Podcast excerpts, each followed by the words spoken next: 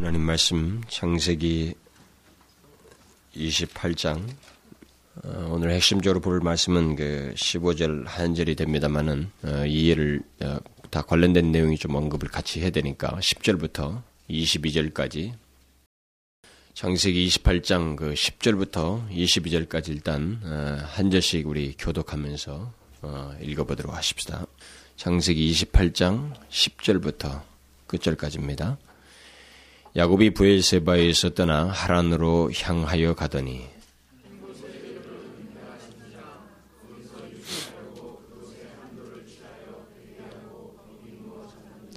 꿈에 본즉 사닥다리가 땅 위에 섰는데 그 꼭대기가 하늘에 닿았고 또 본즉 하나님의 사자가 그 위에서 오르락 내리락 하고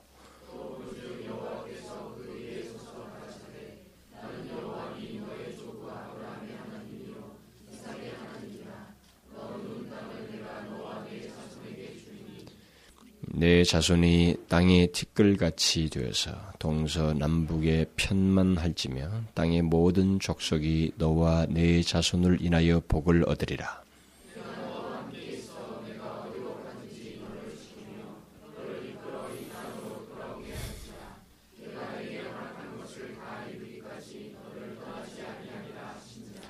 야곱이 잠이 깨어 가로되 여호와께서 과연 여기 계시거늘 내가 알지 못하였도다.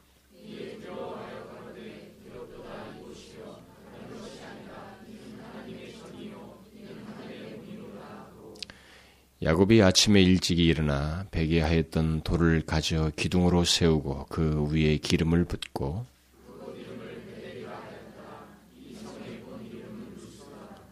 야곱이 서원하여 가로되 하나님이 나와 함께 계시사 내가 가는 이 길에서 나를 지키시고 먹을 양식과 입을 옷을 주사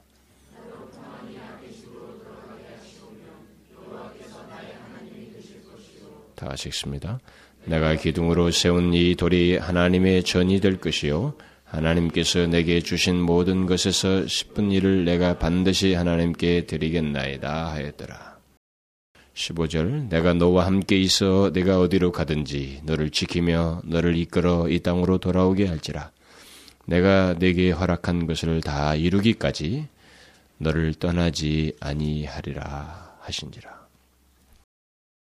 아, 본래는 그 어, 제가 그 10절부터 22절 이 내용을 어, 한번 아니면 두 번에 어, 이렇게 걸쳐서 설교를 할 생각이었습니다만은 제가 그 그렇게 해서 그 어떤 게 이미 준비가 된 어떤 어 이렇게 어 노트죠. 이게 설교하고자 하는 어떤 구조를 가지고 준비를 하는 중에 어, 제 방향이 자꾸 바뀌었어요. 이렇게 저도 어, 원치 않게 자꾸 중간에 바뀌어가지고 결국 15절 한 절 가지고 먼저 이 전체와 관련된 내용을 하고 어, 다시 구체적인 내용을 다음 시간에 에, 살피려고 합니다. 먼저 우리가 지난 시간에 그 어, 계속 우리가 시리즈로 연결돼 있으니까 그것을 좀 먼저 잠깐만 짚고 넘어가면 에, 지난 시간에 우리는 그 하나님께서 어, 야곱을 택하셨으나 어, 변화되기 이전에 그의 모습 어, 어쩌면 에서보다도 그 더 교활하고 자기에 대한 그 애착을 더 강하게 가지고 살았던 그 야곱 어, 이 야곱에 대해서 그 야곱의 그 초기 인생에 대해서 살펴보았습니다. 그래서 자기 본성대로 자기를 위한 계획과 그 목표를 두고 그것을 위해서 열심을 다해서 또 그것을 이루기 위해서 수당 방법을 가리지 않는 그 야곱의 모습.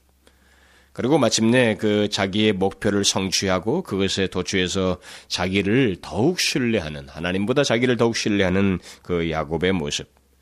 그야말로 하나님의 백성이라고 할 만한 모습이 하나도 보이지 않는 그에게 하나님께서 더 이상 그러고 하여금 그런 상태에 있게 하지 않으시고 그를 하나님의 자녀인 것을 나타내기 위해서 연단 가운데 있게 하셨다고 하는 그 사실을 제가 지난 시간에 말씀을 드렸습니다. 그런데 우리가 그 야곱의 연단과 관련해서 한 가지 잊지 말아야 할 것이 있습니다. 그것은 연단이 야곱과 무관하게 있게 된 것처럼 생각해서는 안 된다는 것입니다. 다시 말하면 하나님께서 마치 조작적으로 연단을 받게 하시는 것인 양 생각해서는 안 된다는 것입니다. 우리가 기억해야 할 것은 야곱이 자기 머리를 의지해서 관계들을 무시했습니다. 관계들을 무시하고 자기만을 위함으로써 곧 불신앙적으로 행함으로써 소위 연단이라고 하는 어떤 형편에 처하게 된 것입니다.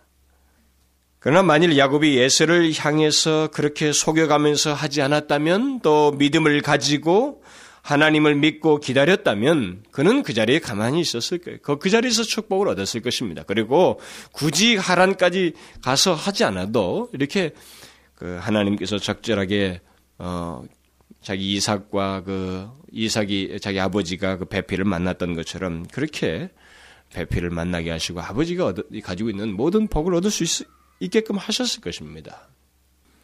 그러니까 이 사람이 지금 그렇게 이 상황에서 쫓겨나고 도망하는 이 상황은 이 그 야곱의 그 어떤 행동과 그의 모든 태도와 밀접하게 관련되어 있다는 것입니다.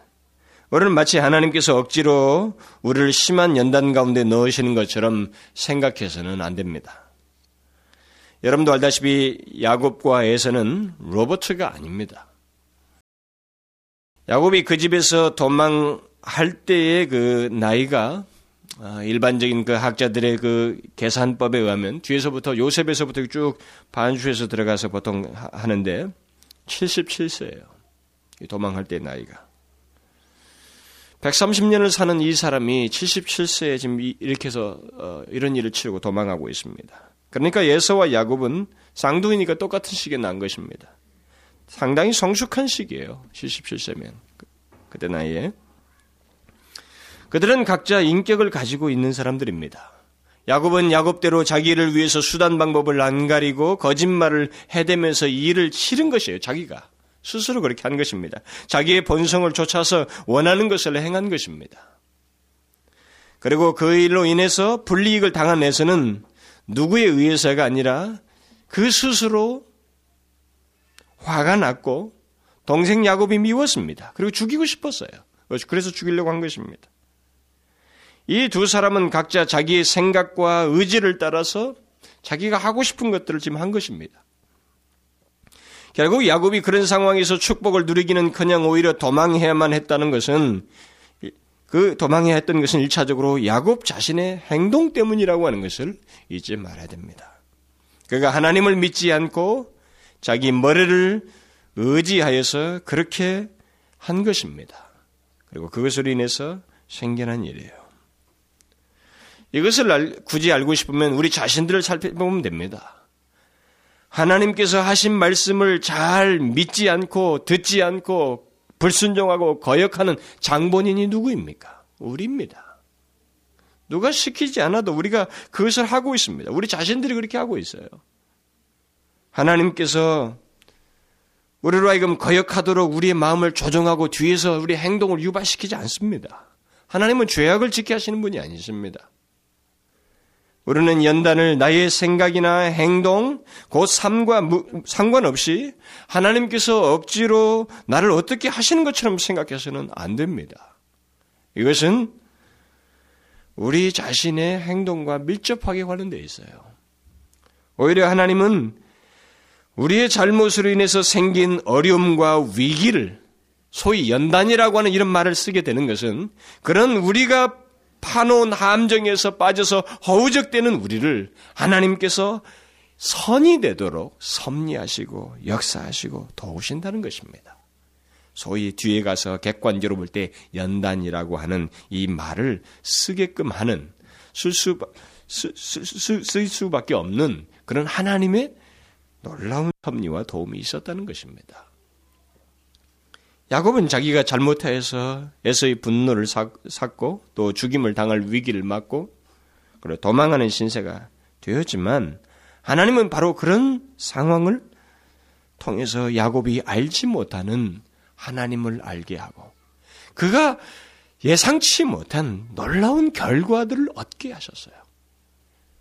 그럼 도무지 생각하지 못하는 영역이 그의 앞에 있게끔 하나님께서 비록 자기는 당해서 무엇인가 위기에 들어왔지만 그 위기가 선이 되도록 하나님께서 조성하신 것입니다.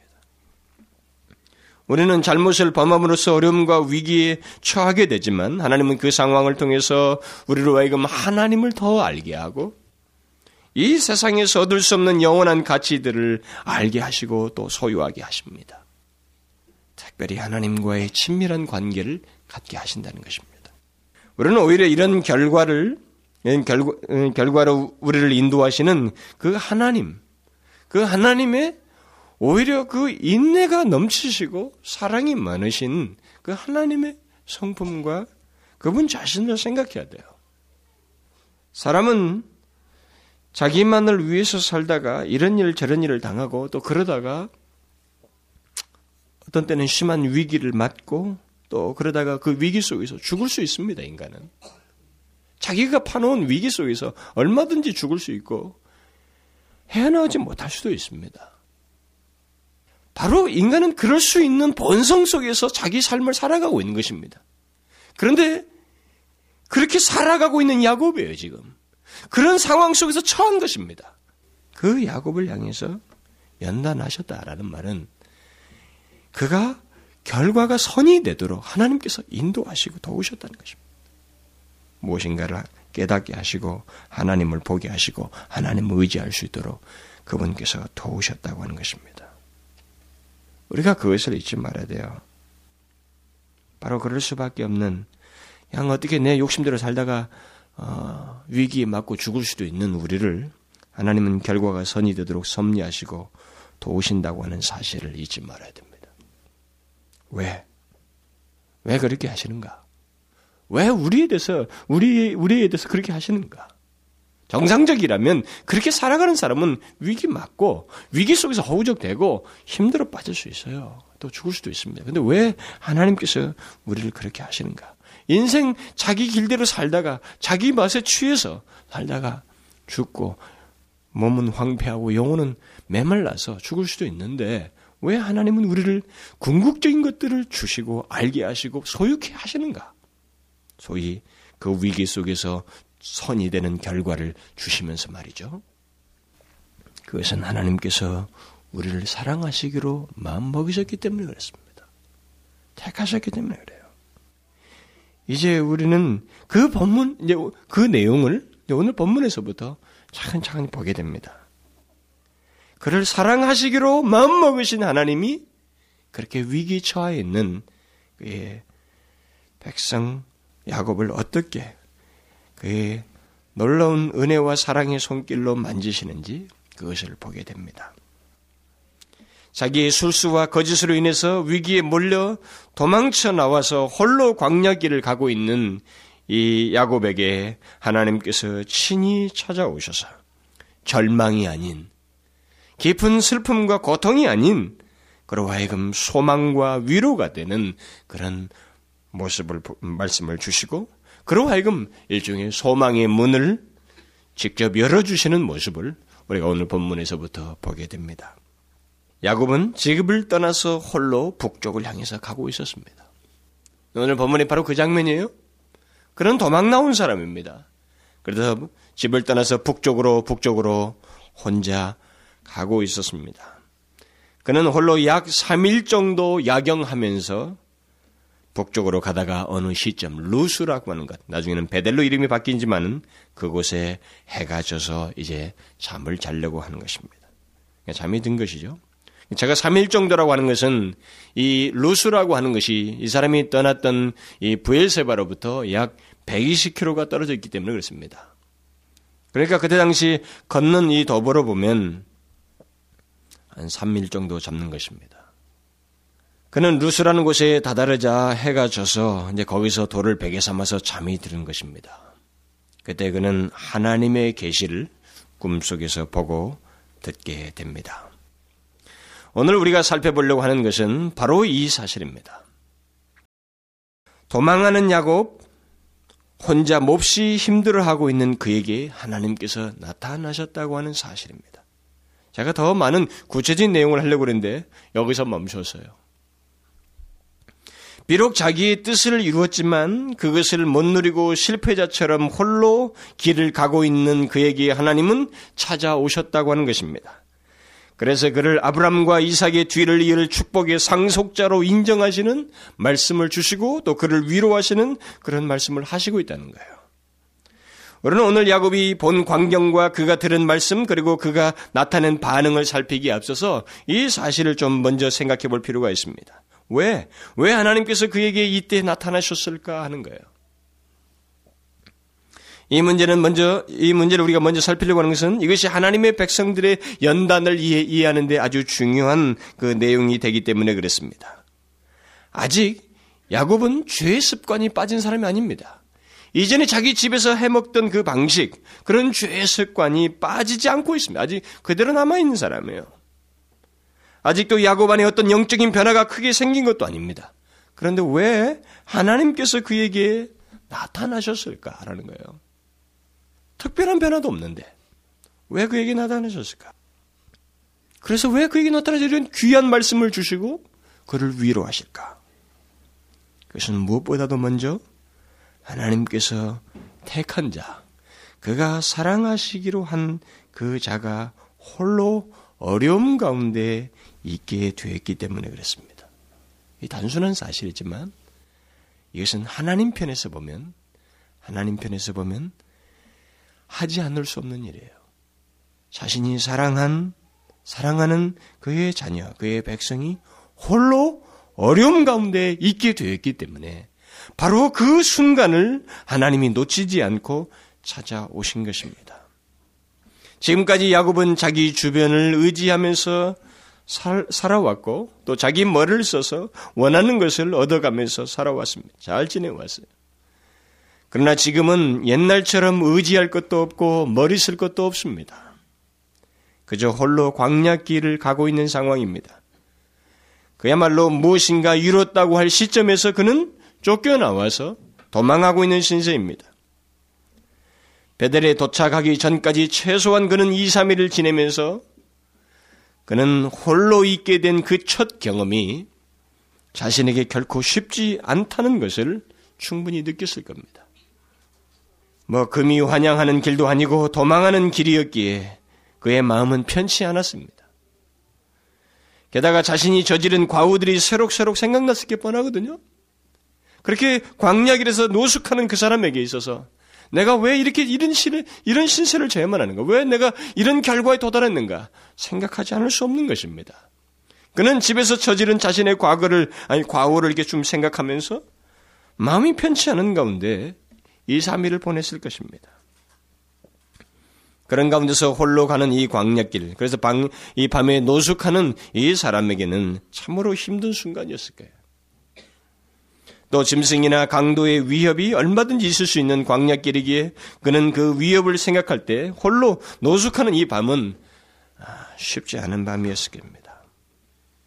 그런데 하나님께서 그것을 아시고 찾아오셔서 오늘 본문의 말씀을 하시는 거예요. 내가 너와 함께 있어서 네가 어디를 가든지 너를 이끌어서 너를 지키고 너를 이끌어서 돌아오게 하겠다. 그러면서 야곱을 위로하십니다. 이런 말씀을 하나님께서 하시는 것은 야곱의 상태를 정확히 아시고 하신 말씀이에요. 일방적으로 먼저 하시고 있습니다.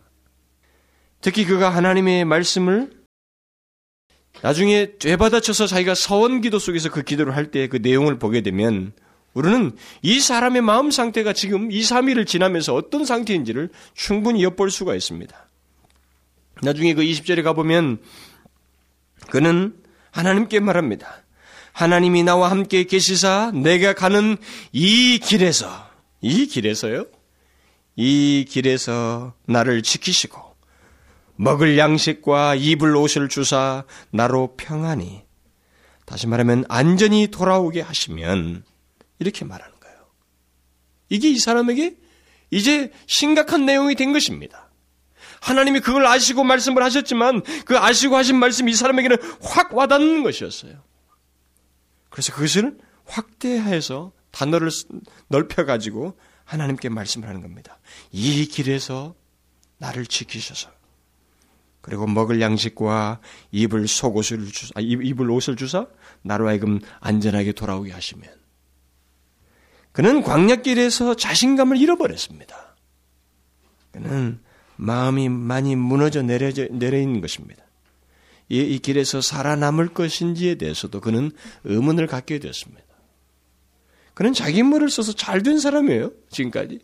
그런데 광약길에 와서 며칠을 지나니까 자기가 살아남을 수 있는지 이 문제도 의문이 생긴 겁니다. 지킬 수 있는지, 내, 내가 이 길에서 살아남을 수 있는지 그것이 의문이 된 것입니다. 그것도 확신도 없게 됐고, 먹고 입는 것도 마찬가지였습니다. 그래서 안전히 돌아오는 이 문제는 정말로 자기의 마음의 간절한 소원이었습니다. 그야말로 철저히 혼자가 되어서 광야에 서 있는 것입니다. 위험이 있어도 도와줄 종 하나 없이. 게다가 그는 에서처럼 창과 활에 능한 사람이 아닙니다. 짐승이나 광, 강도의 위협에 어떻게 능하게 대처할 수 있는 그런 능력을 가지고 있는 사람이 아닙니다. 그야말로 그는 철저히 자기 혼자뿐인 현실을 여기서 맡고 있는 것입니다. 힘들어하고 있어요.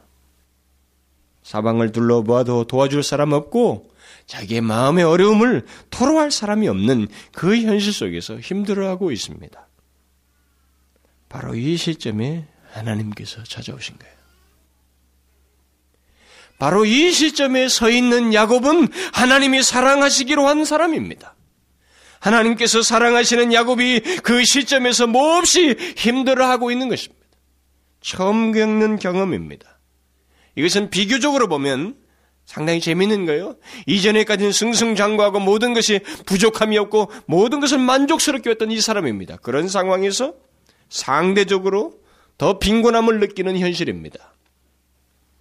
완전히 고립된 것 같고 홀로 있는 그 상황에 하나님께서 그에게 찾아오셨어요.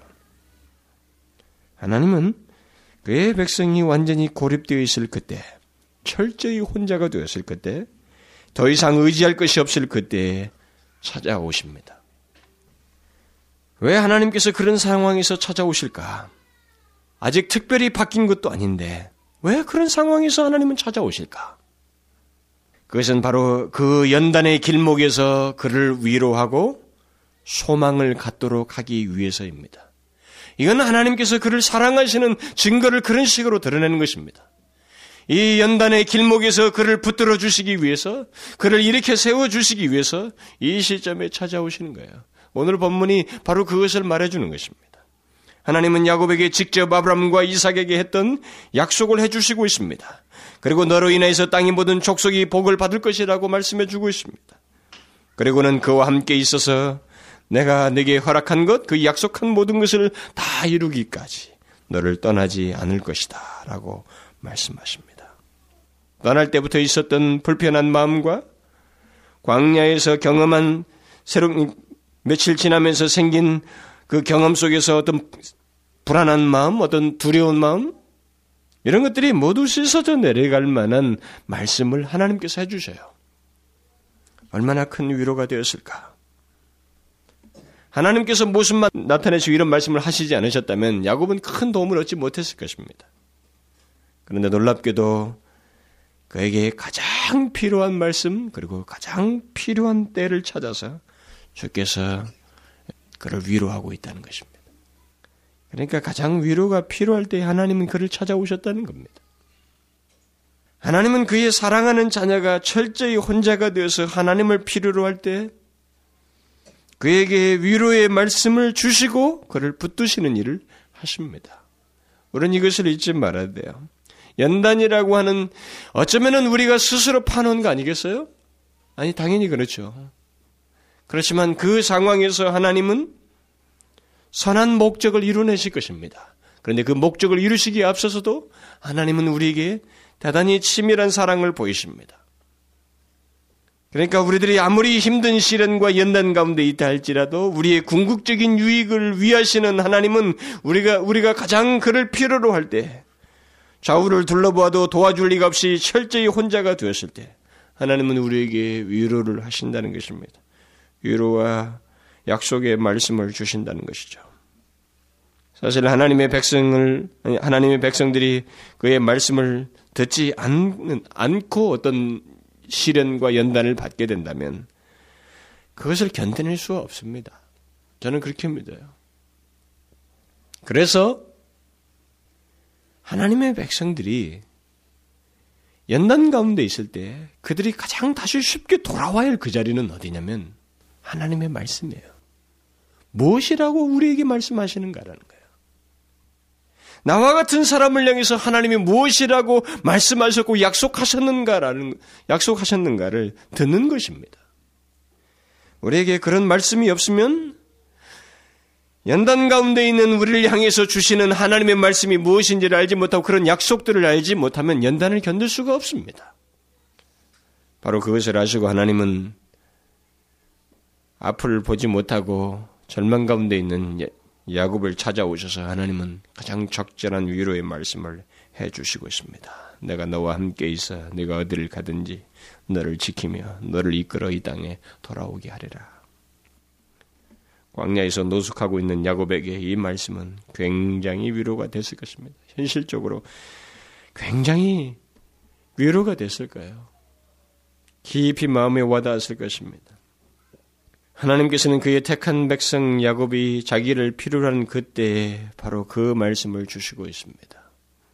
하나님은 아직 야곱이 온전한 믿음과 삶을 나타내고 있지 않았지만 그를 영원토록 사랑하시기로 마음 먹으셨기에 그가 홀로 있어서 위험과 어려움 가운데서 힘들어하고 있을 그때 그를 붙드시고 이제부터 너에게 있을 모든 것은 두려워할 문제가 아니라고 하는 것. 이것은 새로운 국면이요, 은혜의 국면이요, 내가 너와 함께 있어서 너를 붙들 것이라고 하는 놀라운 약속을 해주셔요. 마치 아버지처럼 말씀하십니다. 중요한 것은 하나님께서 그 시점을 놓치지 않는다는 거예요. 그를 제일 필요로 하는 그때를 놓치지 않으신다는 것입니다. 우리가 철저히 혼자가 되어서 하나님을 절실하게 필요로 한 그때를 하나님은 놓치지 않고 우리에게 찾아오시고 다시 말하면 우리에게 말씀하시고 위로해 주신다는 것입니다.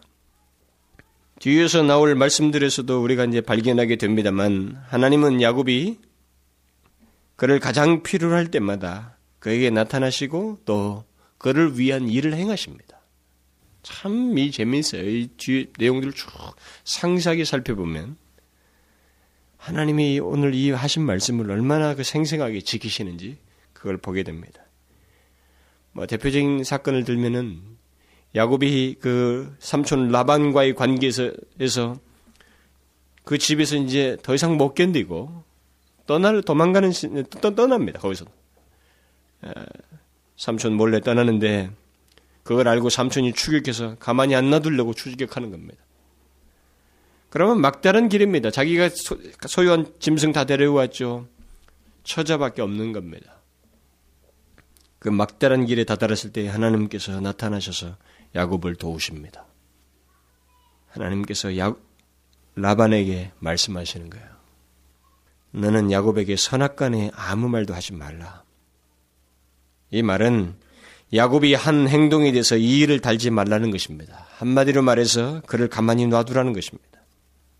이건 정말로 놀라운 얘기예요. 야곱을 향해서 하나님이 보이시는 그의 백성을 치밀하게 도우시고 그를 인도하신다고 하는 것을 보여주는 장면입니다. 만일 라반이 하고 싶은 대로 놔두었다면 야곱은 깊은 공경에 대책 없이 빠졌을 것입니다. 그러나 하나님은 야곱의 막다른 길에서 어김없이 그를 도우셨습니다. 하나님은 그의 백성들에게 그런 식으로 치밀하게 다가오셔요. 우리가 설사 그렇게 원숙하지 않아도 우리가 홀로 있을 때 하나님을 절실하게 필요로 하고 있을 그때 하나님은 어김없이 우리에게 찾아오십니다. 우리에게 필요한 말씀을 주셔요. 우리로 하여금 이전에 듣지 못한 그 말씀을 듣게 하시고 하나님 그분의 그 위로를 우리가 발견케 하셔요. 특히 하나님은 야곱이 연단받는 과정 속에서도 그에 대한 사랑을 계속 나타나십니다. 그러니까 이 사람은 죄를 짓고 자기의 잘못을 실수로 해서 빚어내는 모든 결과들이지만 그 상황 속에서 그 연단의 과정 속에서 하나님은 그에 대해서 집요한 사랑을 가지시고 계속 간섭하셔요. 여기 야곱의 사건, 사건은 오늘 본문은 그것을 아주 단적으로 증명해 주는 것입니다. 야곱은 바뀌지 않았지만 그에게 편, 큰 변화가 생기지 않았지만 연단받는 그 자녀와 하나님께서 함께 하고 계시다고 하는 것을 보여주는 장면입니다. 그는 지금 짧은 시간이지만 그것을 이제부터 맛보기 시작하는 것입니다. 그 상황에서 그를 붙들고 위로하시고 그에 대한 하나님의 사랑, 마치 아버지 같은 사랑을 보이시는 거예요. 우리가 기억할 것은 우리가 아무리 심한 연단 가운데 있고 고난 가운데 있다 할지라도 우리는 절대로 혼자가 아니라는 것입니다. 하나님의 택하신 백성들은 혼자 있는 것처럼 혹시 느껴질지는 모르지만 혼자는 아니네. 사실은 그렇지 않다. 사실은 혼자가 아니에요. 이것을 기억해야 됩니다. 우리가 야곱의 삶의 여정을 보게 되면 그것을 알 수가 있습니다. 이것은 라반 사건은 직접 라반도 그 얘기를 하거든요.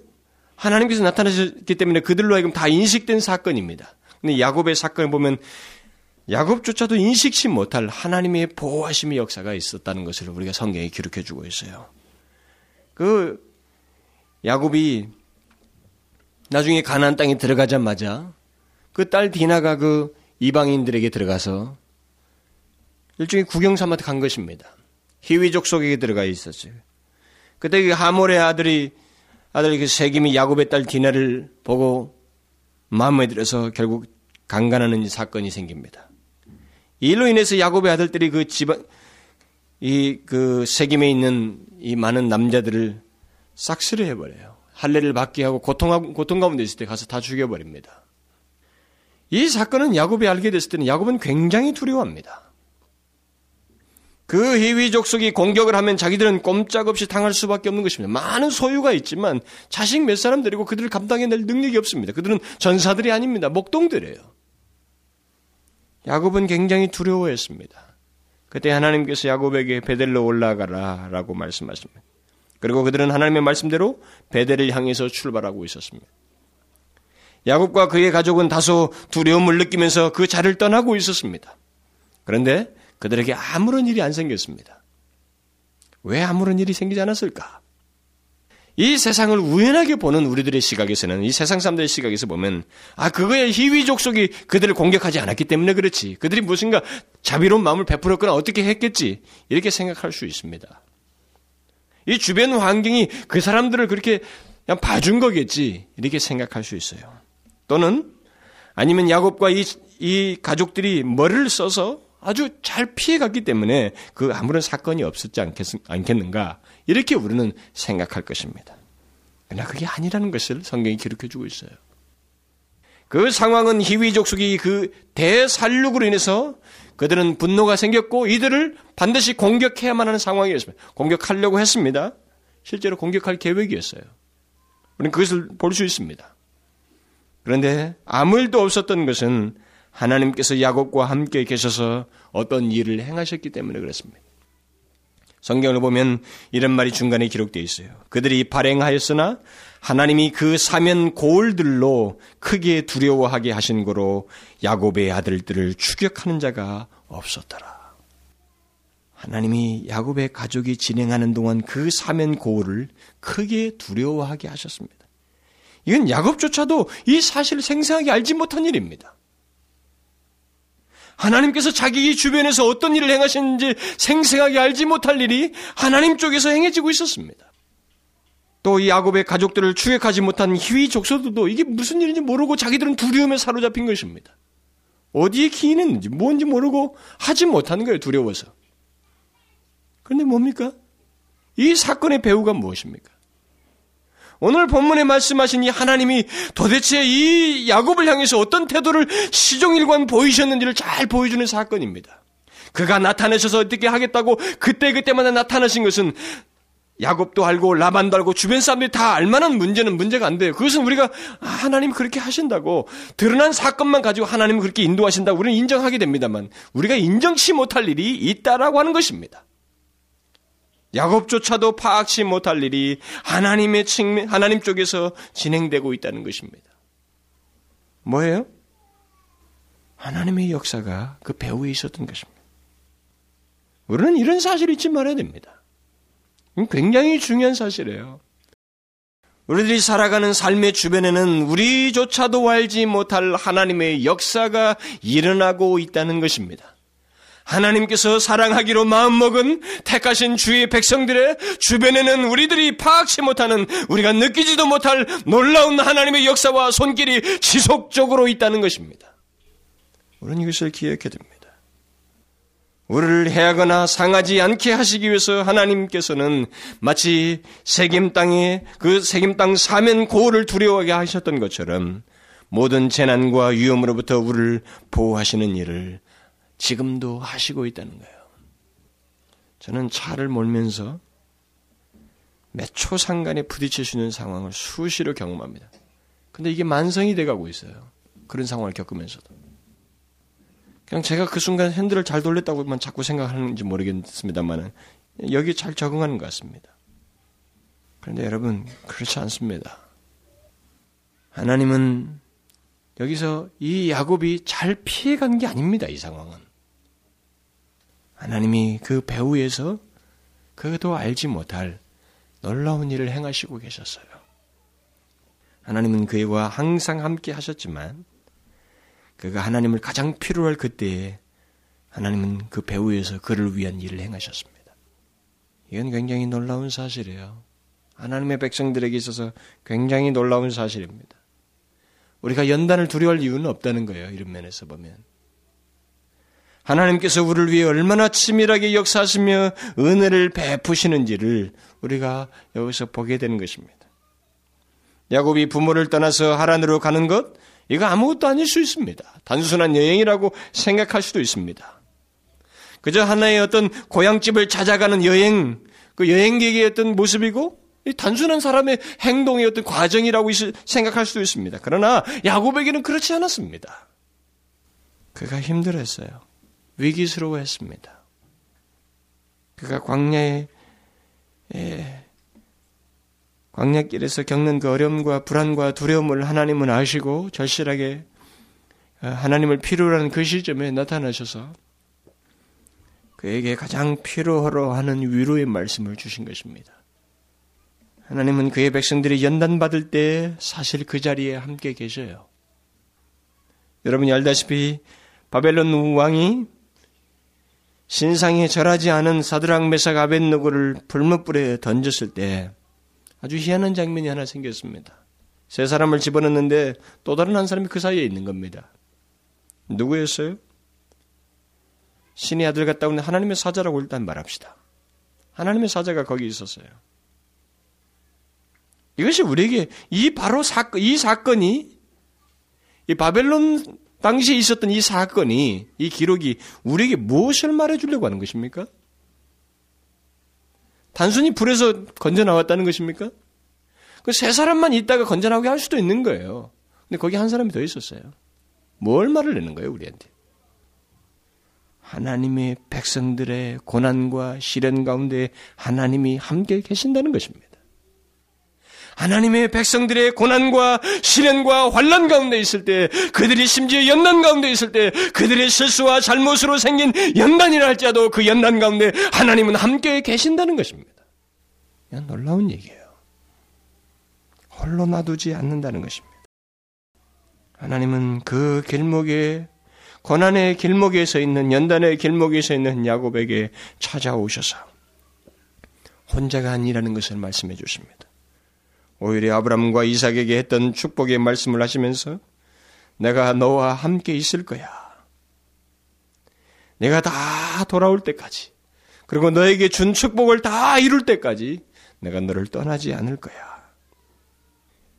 야곱이 이 말씀을 들었을 때 그가 이 말씀을 어느 정도 믿었는지 정확히는 알 수가 없겠습니다만은 바로 그 이 시점에서는 우리는 하나님께서 이 말씀을 하시고 어떻게 자신이 하신 말씀을 이루셨는지 결론을 가지고 있습니다.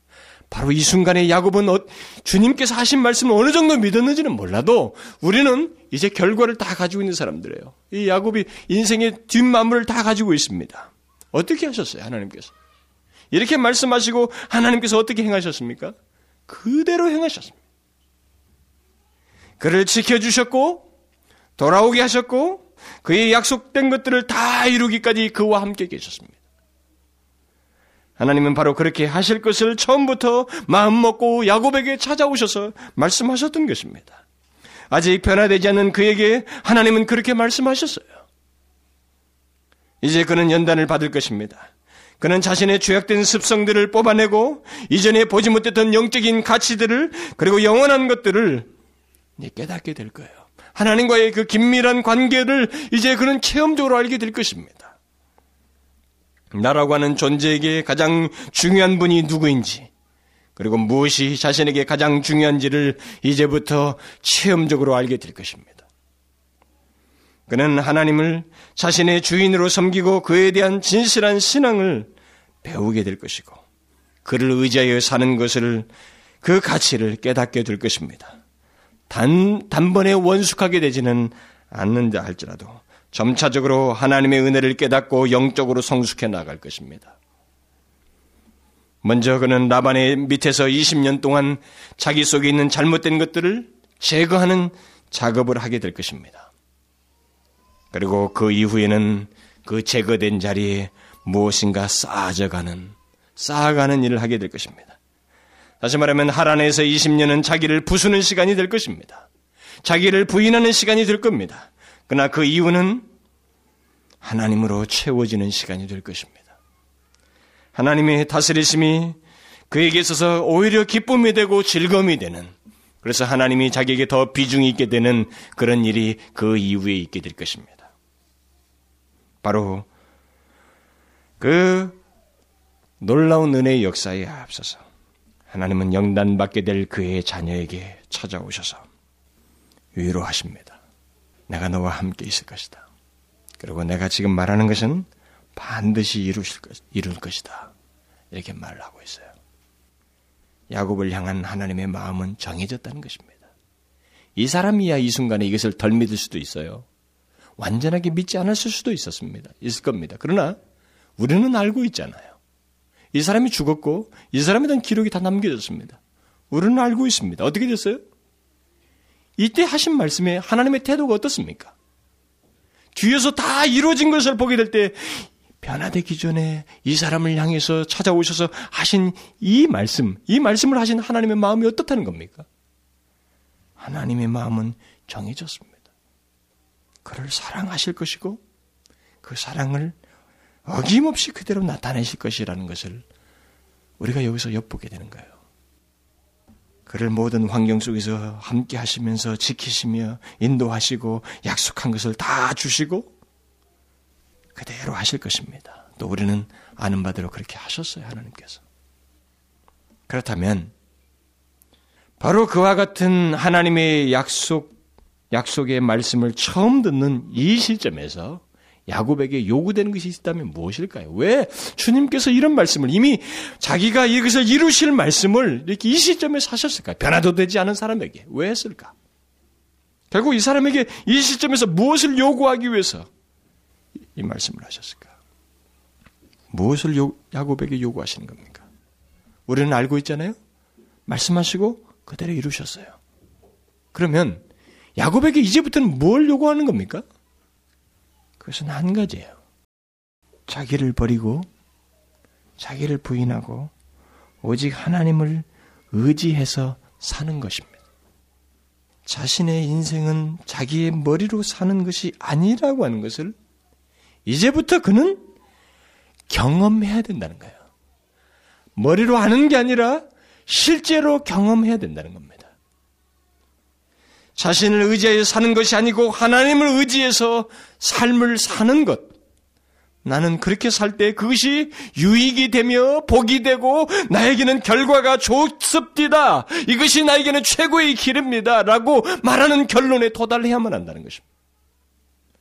어쩌면 우리 상식으로는 하나님께서 야곱에게 하신 이 축복의 말씀이나 위로가 무엇인가 하나님 앞에 조금 뭐 잘했을 때 해주는 것이 적절할 것 같은데 이런 축복의 말씀을 하실 거면 좀 뭔가 하나님 앞에서 공로가 있을 때 좀 이런 말씀을 해주시면 그게 더 바람직하고 정상적일 것 같은데 전혀 그런 것이 없는 상태에서 하나님은 축복을 약속하시고 그리고 마침내 그것을 이루셔요. 무엇을 말합니까? 그것은 하나님께서 택하신 야곱 그의 삶은 오직 하나님의 은혜로만 산다라는 것입니다. 너는 내가 살게 한다라는 것입니다. 사랑하는 야곱, 너는 내가 책임지고 인도한다라는 것입니다. 이제 너에게 요구되는 것은 내가 너의 삶을 주도하고 있다는 것을 인정해야 된다는 거예요. 인정하고 하나님만을 믿으라는 것입니다. 그를 의지하여서 살라는 것입니다. 그는 이것을 이제부터 경험하며 깨닫게 될 것입니다. 왜냐하면 이것은 말로 해서 되는 게 아니거든요. 귀로 들어서 되는 게 아닙니다. 이것은 삶으로 들어가 봐야 돼. 하나님은 야곱이 어떤 공로를 세우기도 전에 오히려 실패 가운데서 내세울 것이 하나도 없는 바로 그때 굉장한 약속을 하시면서 그를 붙드시더니 그리고 그것을 다 이루십니다. 이런 결과를 놓고 볼 때 저는 굉장히 하나님이 신비스러워요. 만약 여러분 중에 이렇게 오해하면 안 됩니다. 어, 그럴 것 같으면 어차피 나는 잘 될 것이겠네. 그 생각은 에서가 하는 생각이에요. 야곱은 이 상황에서 하나님을 만, 하나님께서 하셨다는 것 때문에 이것이 이제 중요한 계기가 됩니다. 그는 어디를 가도 자기 잔꾀가 옛날 잔꾀가 조금씩 나온다 할지라도 다시 이 시점으로 돌아가요. 하나님께서 하신 말씀에 대해서. 분명한 차이가 있어요. 결국 야곱, 야곱에게 요구되는 것은 하나밖에 없어요. 아주 단순한 것입니다. 그것은 하나님의 은혜 안에서 살아가는 것입니다. 그리고 그것을 인정하고 하나님만을 의지하는 것입니다. 그는 여기 바로 한 2, 3일 정도 안 되는 짧은 시간이었지만 그 광야길을 지나면서 자신의 똑똑함이 아무런 의미가 없다는 것. 다시 말하면 자기를 살릴 수 없다는 것을 경험했습니다. 그는 자신이 하란까지 무사히 도착하게 되는 것도 하나님의 은혜요. 내 머리로 되는 게 아니요. 이것은 하나님의 은혜이며 내가 거기 가서 무엇인가 어떤 일을 할 수 있고 거기서 아내를 얻는 것도 또 어떤 물질적인 축복을 얻는 것도 모두가 하나님의 은혜이다고 하는 것을 이제 경험하면서 고백하게 될 것입니다. 그것을 하라는 거예요.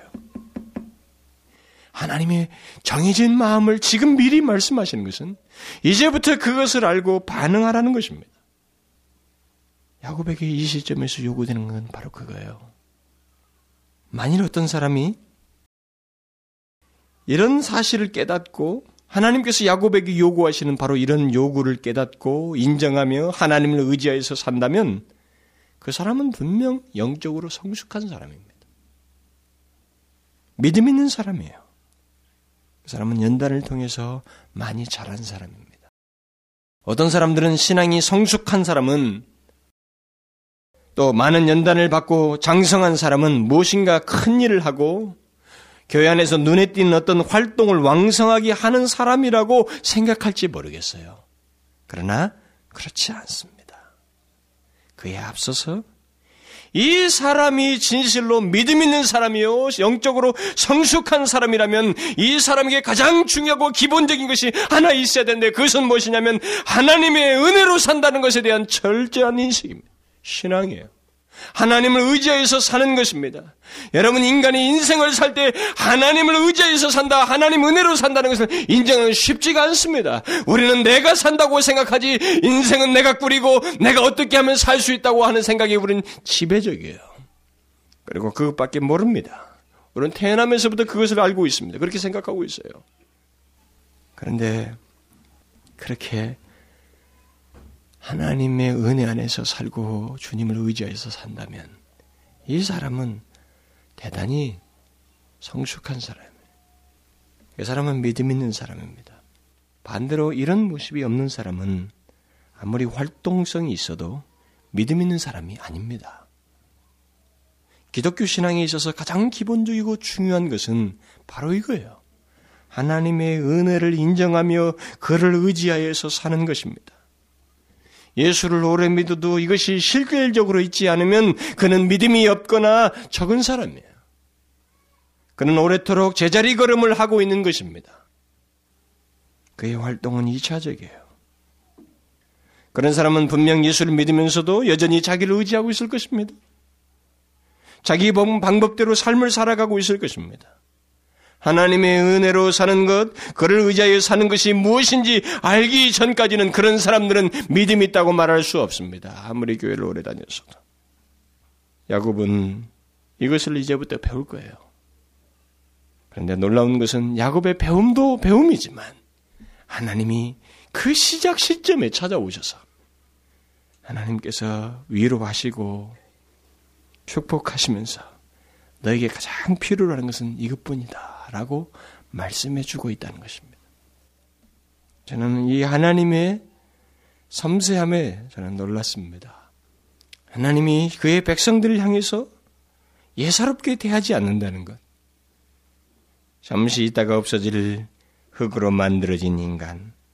다시 흙으로 돌아갈 그 존재를 향해서 하나님께서 이렇게 섬세하고 치밀하게 다가오셔서 필요한 것들을 허락하신다는 것. 이것은 참으로 놀라운 진리입니다. 야곱이 살면서 하나님의 은혜를 인정하며 그를 의지하여 살아갈 때 그는 하나님께서 그에게 말씀하신 모든 것을 그 약속들을 이제 다 이루실 것입니다. 야곱이 이전에 머리를 쓸, 쓸 때보다도 더 큰 복을 하나님께서 그에게 주실 것이고 더 나아가서는 영원한 가치들 자기가 이전에 이론적으로만 알았던 살아계신 하나님 만군의 여호와 하나님의 구원과 그의 놀라운 은혜의 계획들을 알게 될 것입니다. 여러분 제가 반복해서 말합니다만 저와 여러분이 하나님의 택한 백성이라고 하는 증거는 다른 게 아닙니다. 하나님의 은혜로 살아가는 거예요. 하나님께서 주시는 것으로 만족하며 살아가는 것입니다. 나의 삶은 하나님께서 인도하신다는 믿음을 가지고 살아가는 것입니다. 하나님을 의지할 때 나의 삶이 제대로 되어 간다는 것을 믿고 사는 것입니다. 이것을 실제적으로 나타내며 사는 사람은 진실로 믿음이 있는 사람이요. 그는 선택받은 사람인 것을 나타내고 있는 것입니다. 하나님이 사랑하시고 있다고 하는 강력한 증거를 드러내고 있는 것입니다. 하나님의 사랑은 그런 결과를 낳게 하기 위해서 우리에게서 배후에서 나타내시고 역사하신다는 것을 잊지 말아야 됩니다. 그런 면에서 보면 어떤 사람이 자기 멋대로 살아가다가 야곱의 옛날 삶처럼 자기 머리 의존해 살아가다가 하나님 은혜로 산다는 것을 알고 하나님을 의지하여서 살아가고 있다면 그 사람은 그 사람 안에 기적이 일어나는 것입니다. 그 사람은 큰 역사가 큰 변화가 그 사람한테 생긴 것입니다. 여러분 야곱은 이제 변화의 길목에 섰습니다. 이 말씀을 하시고 주님은 20년이란 연단의 과정 속에서 그런 것을 조금씩 도출해내요. 변화가 생긴 것입니다. 어떤 변화요? 이 말씀하신 대로 주님의 요구대로 하나님 은혜로 내가 사는구나. 하나님을 의지하여 살 때 그게 내게 최상이구나. 라고 하는 결론을 그가 나타낸다는 것입니다. 사람에게 그 변화가 생긴다는 걸 생각해 보십시오. 야곱의 이 사건 이전과 이후의 야곱을 한번 비교해서 한번 생각해 보십시오. 이게 어떻게 생깁니까? 우연하게 생긴다고요? 천만의 말씀입니다. 이건 하나님의 기적입니다. 이건 하나님의 은혜의 역사인 것입니다. 사람은 쉽게 그렇게 되지 않습니다. 여러분 여기 앉아 있는 여러분들 중에도 그렇게 쉽게 되지 않아요. 단숨에 되는 게 아닙니다. 다 자기 믿고 살고 있고 자기 방법 의지하고 있습니다. 무슨 하나님의 은혜가 나를 살려준다고? 안 믿습니다. 여러분 중에 주변에 있는 사람들이 가서 예수를 전해 보십시오. 그들의 흔한 말이 뭡니까? 예수 믿어서 돈 나오나? 예수 믿어서 어떻게 삶을 살아가나? 예수 믿는다고 해서 뭐 내가 제대로 삶을 사나? 그렇다고 뭐 내가 예수 믿는다고 해서 나에게 복 빌어주고 뭐 돈 주고 먹이 살려주나? 그렇게 말합니다. 그게 야곱의 생각이었어요. 그런데 뒤에 가서 야곱이 어떻게 했습니까? 야곱이 계획하고 생각한 것보다 더 풍요를 누립니다. 자기가 욕심냈던 거 이상의 것들은. 근데 그것은 2차적이 중요한 것은 뭐냐면 장자에게 있는 복, 그 영적인 복의 진수를 하나님과의 관계 속에서 알게 됩니다. 이게 뭐예요? 변합니다. 이게 기적이 일어난 거예요, 그 사람 안에. 이 인간에게 아무개나 일어나지 않습니다, 여러분. 자, 하나님께서 야곱에게 연단의 길목에서 이렇게 말씀하심으로 요구가 무엇인지를 말씀해 주셨어요. 은혜 안에서 산다, 나는. 하나님을 의지하여 사는 것이다. 내가 너를 끝까지 함께 할 거야. 그러면 너에게 요구되는 것은 은혜 안에서 산다. 나의 은혜로 산다. 내가 너를 준다. 내가 너를 지키고 내가 먹을 걸 주고 네가 말한 대로 먹을 양식과 입을 옷을 준다. 너는 돌아오게 할 것이고 너는 소유를 갖게 될 것이다. 빈손으로 간 야곱 아니에요. 돌아올 때 어떻게 돌아옵니까? 굉장히 많은 재물을 가지고 돌아옵니다. 주님께서 그걸 그대로 실행하셨어요. 이걸 인정을 안 할 수 있을까요, 우리가? 이게 사실이에요. 그러면 우리도 똑같은 시점에서 한번 생각해 보십시다. 연단의 길목에서 하나님께서 그런 말씀을 하시고 무엇이 요, 너한테 요구되는지를 말하면서 그 요구를 그에게 말씀하시고 그 연단 과정을 통해서 그것을 야곱으로부터 보시고 그에게 약속하신 것을 이루시는 이 하나님의 그 사랑의 모습을 우리가 보면서 한번 우리들에게 연관시켜서 생각해 보자는 겁니다. 하나님은 우리에게 약속, 이 야곱에게 하셨던 이 말씀보다 더 풍성하고 완전한 말씀을 우리에게 주셨어요. 야곱조차도 흠모할 예수 그리스도를 우리는 이미 다 그분이 오셔서 행하신 일까지 다 기록한 완벽한 말씀을 가지고 있습니다.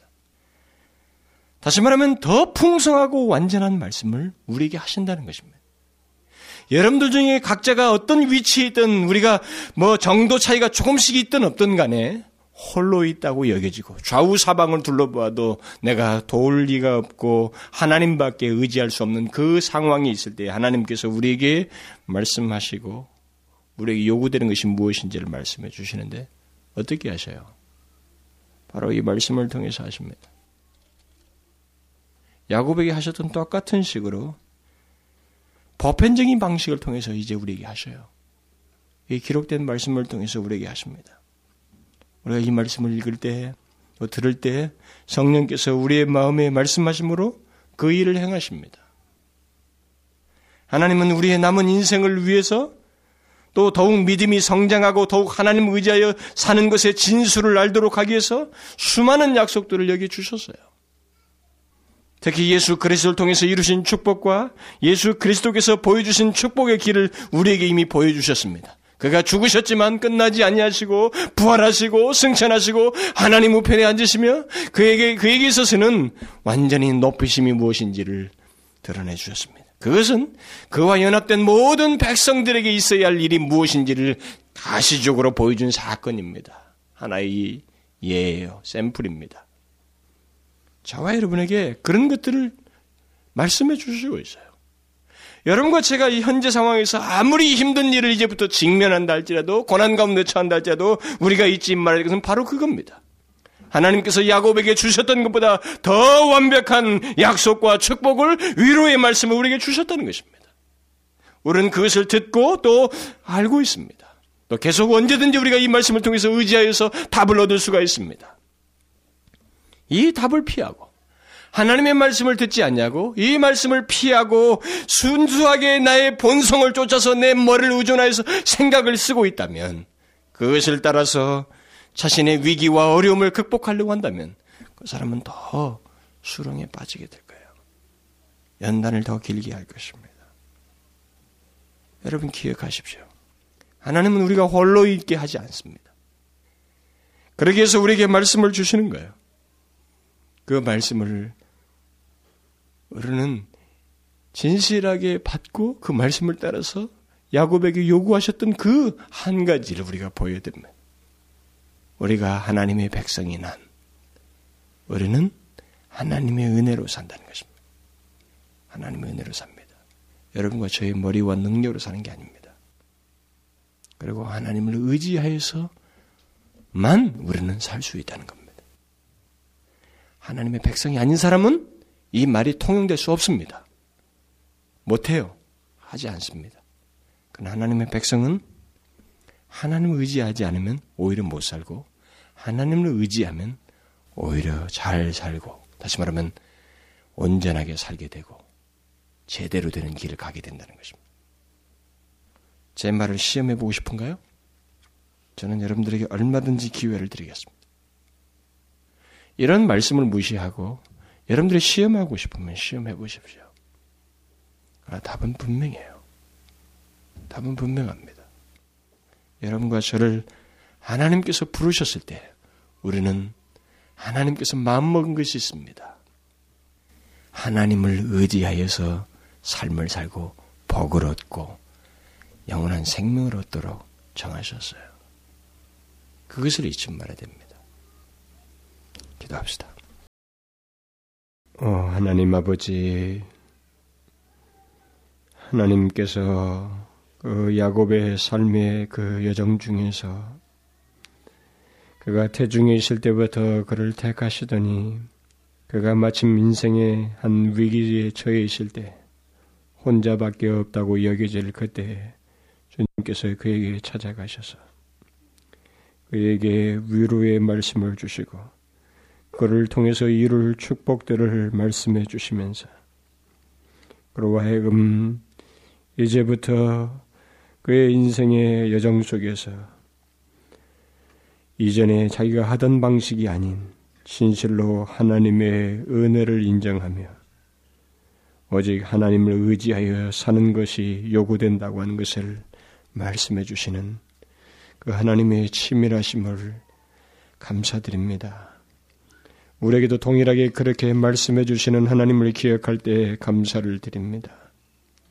하나님, 이 부분에 있어서 우리는 장사가 아닙니다. 우리가 실제로 쉬운 듯 하지만 우리가 어느 순간에 내 머리를 의존하고 삶 속에서 하나님의 은혜로 사는 것을 알지 못한 채 하나님을 온전히 의지하지 아니하고 내 방법과 수단을 쓰는 그것을 오히려 쉽게 생각하며 좋아하는 것이 우리들의 깊은 곳에 감추어져 있습니다.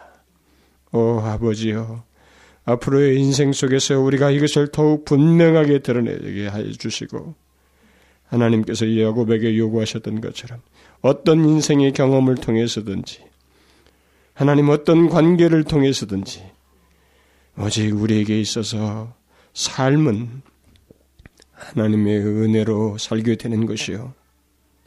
하나님을 의지할 때 우리가 복을 얻을 수가 있고, 하나님 모든 것에서 우리가 생각한 것 이상으로 유익을 얻으며, 하나님과의 그 충만한 축복들, 은혜의 축복들을 얻게 된다는 것을 우리가 하나님 경험할 수 있도록 도와주옵소서.